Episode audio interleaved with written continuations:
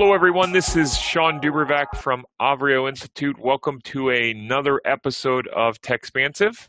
And I'm Ross Rubin at Reticle Research. This week, we thought we would jump into the Google news that we saw come out of their, what was at least framed as a hardware event, but really ended up being a bit more than just a hardware event, or at least not as exclusively focused on hardware as hardware events te- seem to be.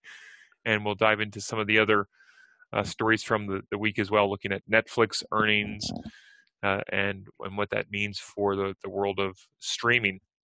But first, we, we did see a lot of announcements at the Google event. Google released what they're calling their truly wireless tiny Pixel Buds with uh, adaptive sound, which means you, as you walk into a noisy environment, it will boost the volume.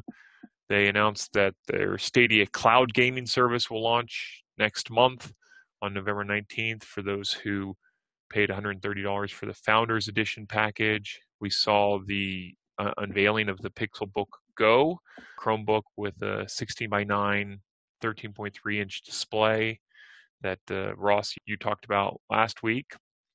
We also saw the debut of a couple of Pixel phones. Ross, what were some of your your thoughts from the uh, announcements we saw coming out of Google? Yeah, I, I thought, um, you know, the the it was very mixed reaction uh, across uh, the range of products. Uh, I would say that in general, the reaction to the new Pixel Buds was promising. Uh, the extended range, the design of them, the uh, integration, some of this kind of functionality that they had promised with the original Pixel Buds, which there was also quite a bit of excitement around when they were first announced, but they, they didn't quite live up to the promise. Uh, Sean, you've mentioned uh, several times about how everyone is now in this category, in addition to, of course, a billion third-party uh, audio companies. And and so, you know, much like Microsoft, they are uh, entering late, uh, although with a with a smaller design uh, that uh, may be a bit more uh, aesthetically pleasing. Uh, the Pixelbook Go is kind of interesting. It's a, you know, prior to this, there was a huge gap between where Google priced its Chromebooks at kind of this one thousand dollars price point and where most other companies price their Chromebooks at the two hundred fifty dollars, sub two hundred fifty dollars, sub three hundred dollars range. So this is them really trying to hit kind of a mid-range price point, uh, seven hundred dollars, which has been a highly sustainable price point in the Windows market, uh, but we'll we'll have to see how uh, a Chromebook does uh, in that space. It doesn't have any kind of convertible features. It does have a touch screen, but it's not detachable. It can't rotate around like a yoga device. So, so it's very much a kind of mainstream, um, mainstream laptop clamshell offering. And then uh, the Pixel itself, uh, you know, they, and we were talking uh, a little bit about this before, you know, historically, that phone has distinguished itself on the strength of its photography, uh, particularly its low-light performance. And over the past year, we have seen many companies catch up uh, to that level of low-light performance. So that is something that I think consumers really appreciate, and it's it's literally a night and day uh, mm. comparison. So uh, they are continuing to push the envelope there in some respects, but they had this extended presentation about taking photographs of stars and high dynamic range. And I think that in many respects, and I, I felt this with some of the features that uh, Apple rolled out on the uh, iPhone Pro as well, we're just, for many consumers, getting past the point of diminishing returns. Sure. Uh, and uh, there are just not that many, unlike low light, you know, which, which has been a challenge for a long time, there, there just aren't that many scenarios where you're going to be taking a photo, and these kinds of technologies are going to make that significant of of a difference. So I, I think that's that's the challenge right now in, in smartphone photography, although I understand that from the science element of it, there's still a lot they can do uh, to produce uh, results that exceed our, our expectations. So the, the other thing on the new Pixel phone was this radar sensor, uh, which has resulted in a somewhat higher price, I think, uh, for the phones. And um, that has invited more direct comparison uh, with the other premium brands.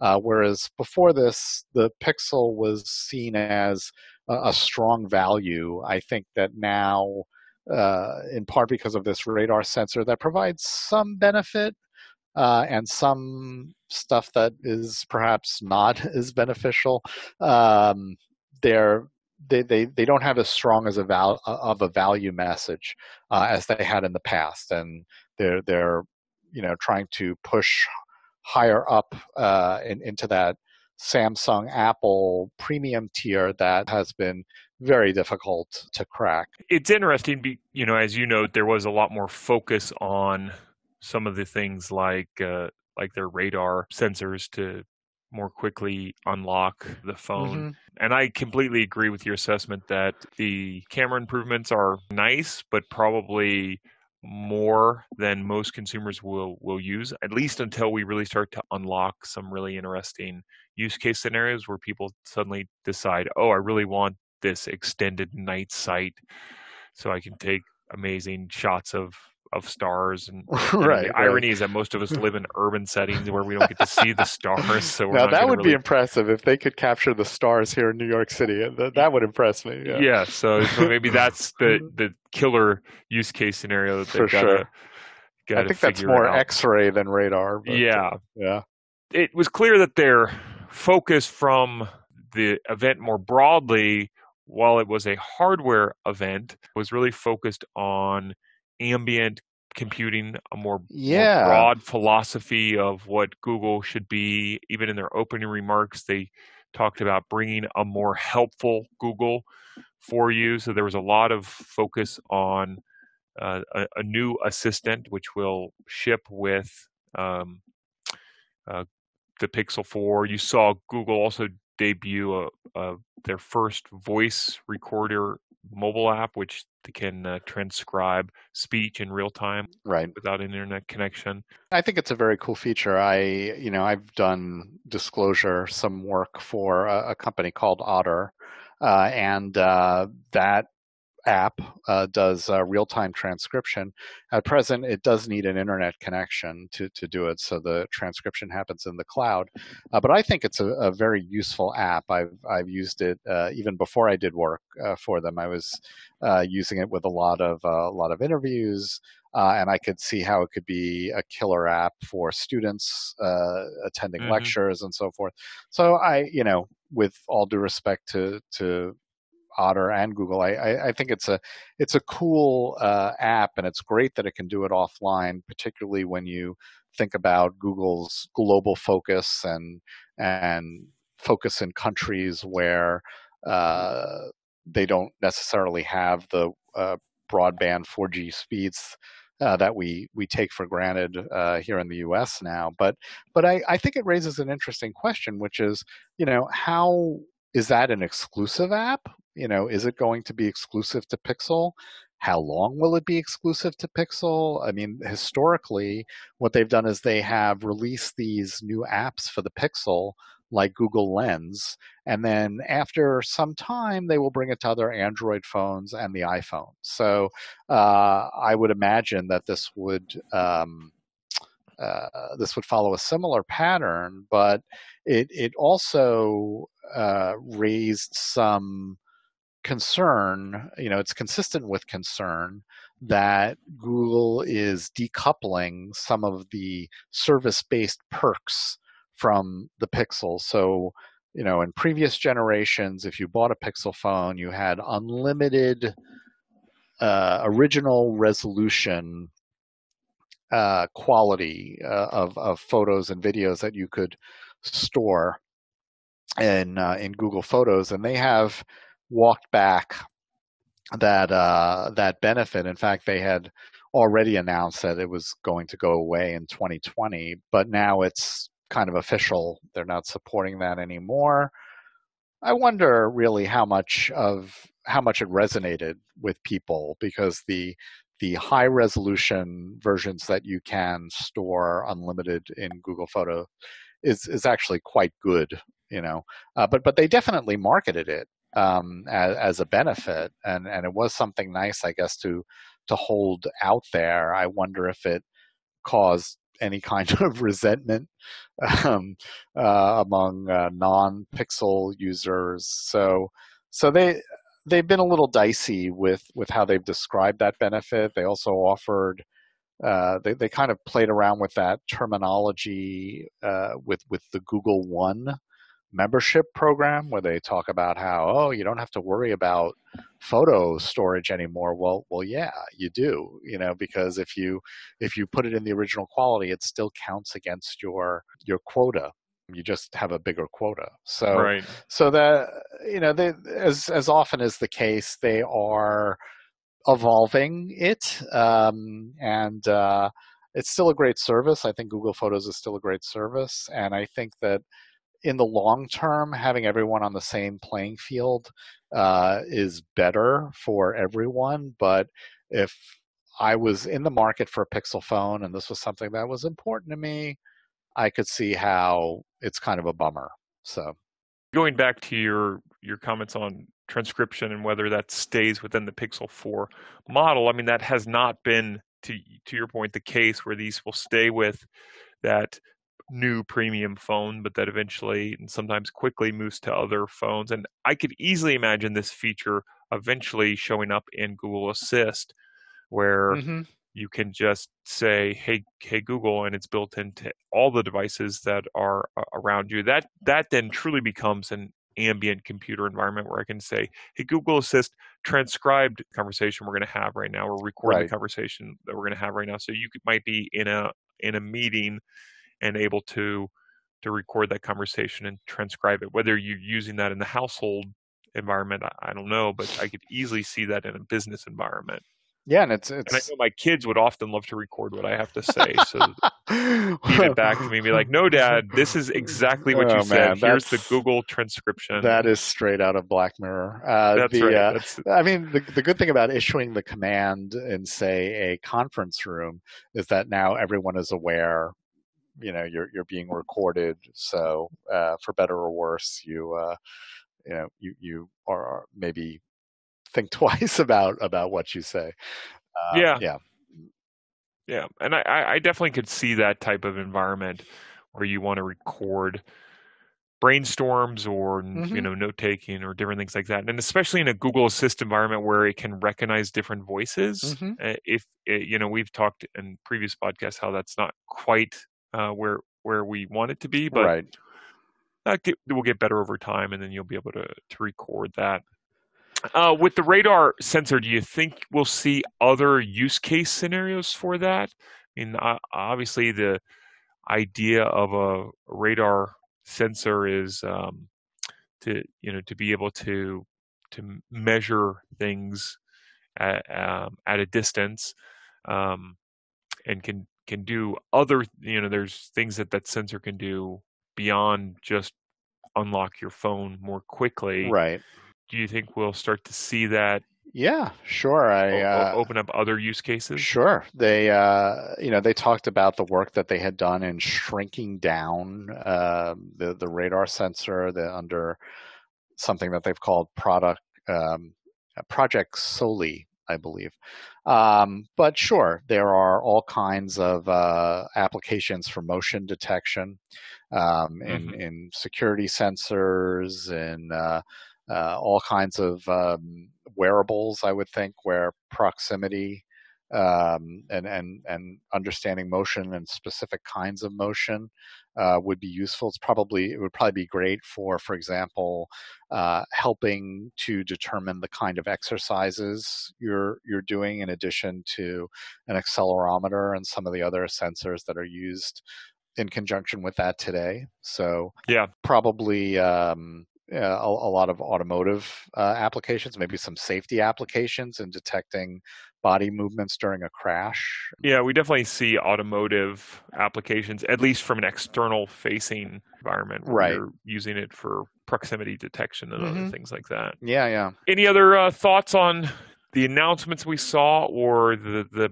broad move they're trying to suggest around ambient computing and a Google that is not only gathering and synthesizing, organizing the world's information, but also trying to make it a more useful, helpful Google for you in your life? Well, I, I would say that compared to some of the previous, say, developer conferences, there probably wasn't as much emphasis on uh, the benefit side of that. You know, there was nothing to compare or compete with things like Project Duplex, right. which they announced years ago, or, you know, there was not, which is fine. You know, you shouldn't expect that kind of thing at, at a, har- a hardware event. Uh, but um, I, I kind of thought, uh, you know, to, to the point you raised uh, when we were talking about this last week, Sean, the, uh, the kind of stuff that they're doing with Wi-Fi in the home is uh, both uh, useful and a, a little unsettling uh, in that they are driving it into the infrastructure of, of the networking, right? So um, we've had uh, many different mesh Wi-Fi systems that have been on the market for the past couple of years.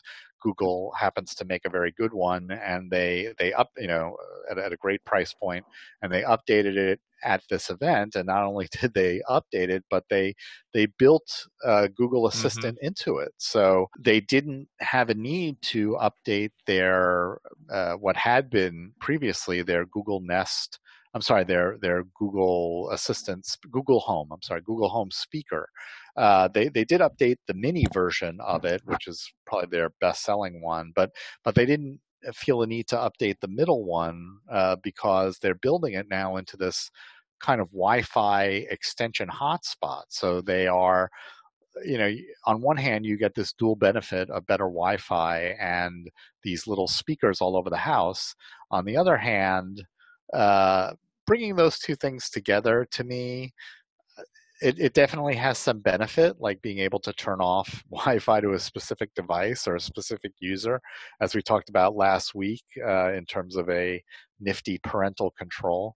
Uh, but um, but it does also kind of, again, drive this assistant deeper into the infrastructure of, of the smart home, I suppose. Well, that's, and that's feels like what Google is trying to do here is build out the infrastructure component of the, the smart home. At the same time, you really see Amazon through the Alexa ecosystem, I think, doing a better job of building out that ambient computing environment by willing to experiment in lots of different places. So some of what I see Google trying to yeah. suggest is don't just focus on smartphone hardware, don't just focus on market share metrics and sales of the device to determine whether it's successful or not, because that whole area of smartphones is maturing quickly, and it's everything that's being built around it that's, you know, that's growing. So yes, they announced Nest Wi-Fi,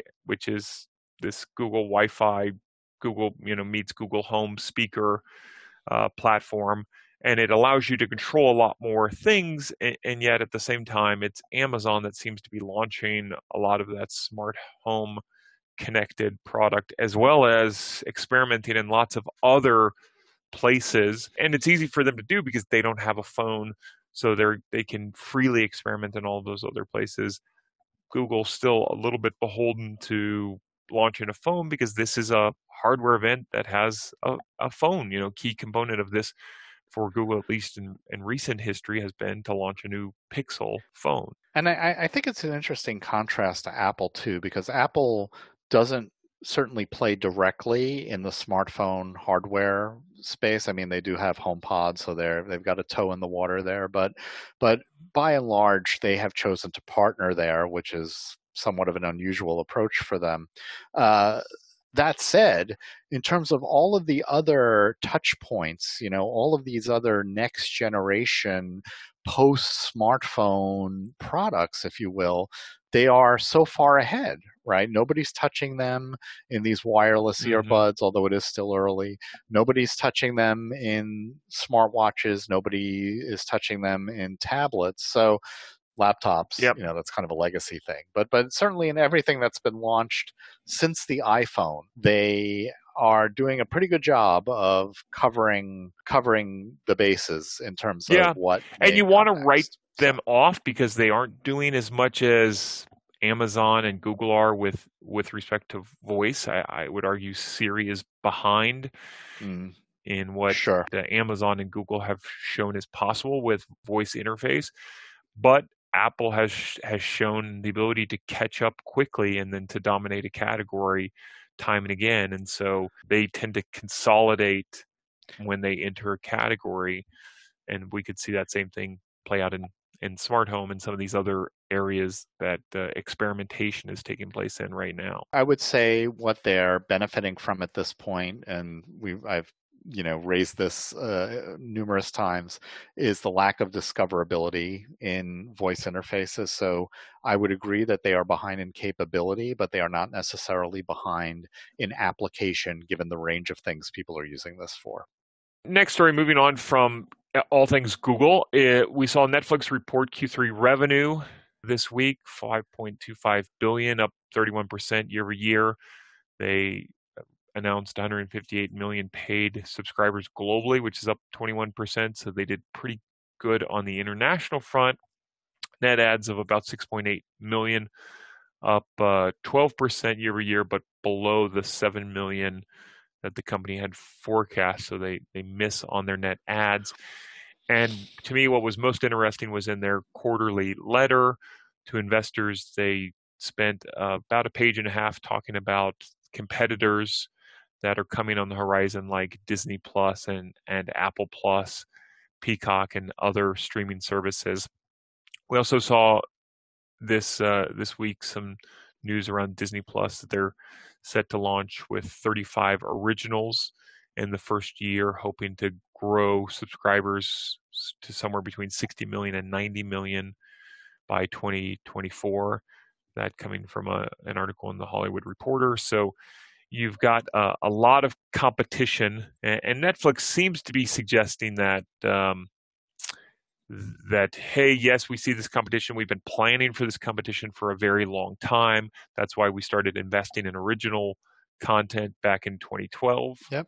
Yeah. Fair, I, I fair think point that's, there. That's fair accurate. Point there. Yeah. Um, and their argument is that this just accelerates the move away from linear television. So all these competitors aren't really competing against Netflix. They're competing against all the other things that that uh, are in competition for our attention, especially for our screen time, primarily cable television, linear television, gaming, and, and other things like that. And so I guess the implicate my read on that is that if linear television dies or if everyone cuts the cord, then that uh, leads to more awareness of and more likely adoption of Netflix. Because even though certainly in the first few years, uh, most of the Netflix subscribers were cable subscribers anyway, just because they were more affluent. Once you have all these competing services and people say, okay, if I want to access, you know, three or four of these things and I have to get rid of cable, then Netflix is going to be on that short list. Yeah. I guess is their and argument, I think right? their argument is that down yeah. the road, perhaps a decade into this, we'll start to see competition across the streaming competitors when linear television has, has largely gone away, but we have a decade to enjoy mm-hmm. more growth, if you will, and that um, we, you know, we're still investing in original content, and that's what's going to really help differentiate us from our from our competitors. You've talked a lot about, and we've talked a lot about on this podcast, though, just the the risk of subscription fatigue. That at what point do you stop paying yep. for multiple subscriptions? Uh, are, arguably, if you have children, Disney Plus is very well positioned. You're getting Amazon Video Prime Video if you're a Prime member. So you've got a couple of video subscriptions if you're in that market. If you've got an iPhone, you're going to get Apple right. T V for free for a year, Apple T V right. Plus for free for and a if, year. Yeah. If Netflix has lost a lot of the, the catalogs that are now being dedicated yep. to these subscription services, then they're left to only compete on their original content, which right now looks like Stranger Things. And, you know, is that enough to bring new subscribers in? Is it enough to maintain existing subscribers? Can original content hold down the fort? We have kind of a um, a, a nice long precedent in H B O uh, to some extent. I mean, uh, I don't I don't think their subscriber base was ever as as big as Netflix's, and of course, for most of its existence, it was dependent on the cable uh, infrastructure. Uh, but um, uh, H B O has managed to keep the, that must-see series going uh, over the course of, of the past decade, I think, is at least a safe bet. You know, kind of starting with The Sopranos and, and moving on from there. And, of course, Uh, peaking recently with Game of Thrones, uh, which was just just a juggernaut. Um, so um, so it's on one level a, a good example of how, if you're smart and lucky and you know have the right talent, you can continue to draw in users. I, I think there are a few uh, open questions though. Uh, in, in a world where there's so much uh, competition. Are and no contracts are are people going to service hop a lot, right? Like, oh, Game of Thrones, you know, everyone's talking about Game of Thrones. Let me, uh, you know, if I want to pursue it the legitimate way, you know, let me let me subscribe to H B O Now for a month or right. two, and I'll binge on that. I'm going to move on over to you know uh, Peacock to catch whatever cool thing is over there. Uh, on on the other hand. Sean, to your point about, I, I, th- I think for some time uh, Netflix has relied on, on the strength of its originals, uh, and that is what's drawing people to the service. And uh, whether that's keeping them there, I, I think that's that's a harder argument. But but the real challenge is that taking away all these promotions, they are yeah. just expensive.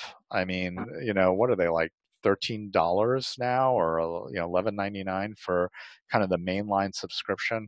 Um, you can get, uh, and again, if you're not getting them some other way, you can certainly get Disney Plus and Apple T V Plus for right. uh, less than that, um, and probably something else thrown in as well. Uh, so, so if you move off this linear base and people are looking for a wide range of entertainment, uh, and they're they're going to be drawn to, to that Disney I P. I mean, it's it's super powerful. It's it's the strongest in the industry. It isn't just their catalog that they're relying on, but they're going to bring a bunch of originals, which will essentially be exclusive content that mm-hmm. that people are going to want access to, especially within you know certain d- demographics of, of the population. In the letter to investors, Netflix did talk about, they had a, a good page and a half about their content. They talked about expanding their non-English language original offerings. I do think that that's a very mm-hmm. compelling offering in international markets, especially markets that maybe haven't had the same uh, investment or appetite for investment in original content. Here comes Netflix willing to invest in original content that uh, is non-English and is of high quality. So I do think there's some really interesting opportunities there for Netflix in the international market. And that's probably a, a segment of the market that they could own for a, a very long time, because it doesn't look like any of the other streaming services are, are at least right now, focused on these uh, these markets that are that are non-English looking for original content. Right, but but look at what they're able to charge for the service. Definitely, in, in a lot yes. of those economies. You yes. know? What is it in India? Like two bucks a month, or right? You know? Yes, the prices so. will be much lower, uh, and so you hope you make that up with volume. Right. Or, you know, whether the content can be produced for less is a big question. I think also probably you also see, and they noted in the letter, with so many firms now looking to provide premium video content to consumers, it's a great time to be a, a creator of content. In other words, creating premium content has gotten expensive. Right. You know, and, and they note right. that amazing content can be expensive. And so the uh, it, you know, it's a great time to be the, the Levi's of the gold rush, providing the content to these platforms and getting them in bidding wars for some of the best yep. content. Yep. Well, their uh, margins get compressed because everybody's competing around monthly subscriptions and, and trying to keep prices low. So I I think they, you know, I think they have thrown a lot of stuff against the wall. I don't know if yeah. you saw this review of what's that show that they have, The Island or something, and a, a, one reviewer called it, you know, the, the worst thing that's ever been on television. It's like really, really harsh review. I, and of course, you know, that, that drove me and I'm sure many other people to check out an episode or two.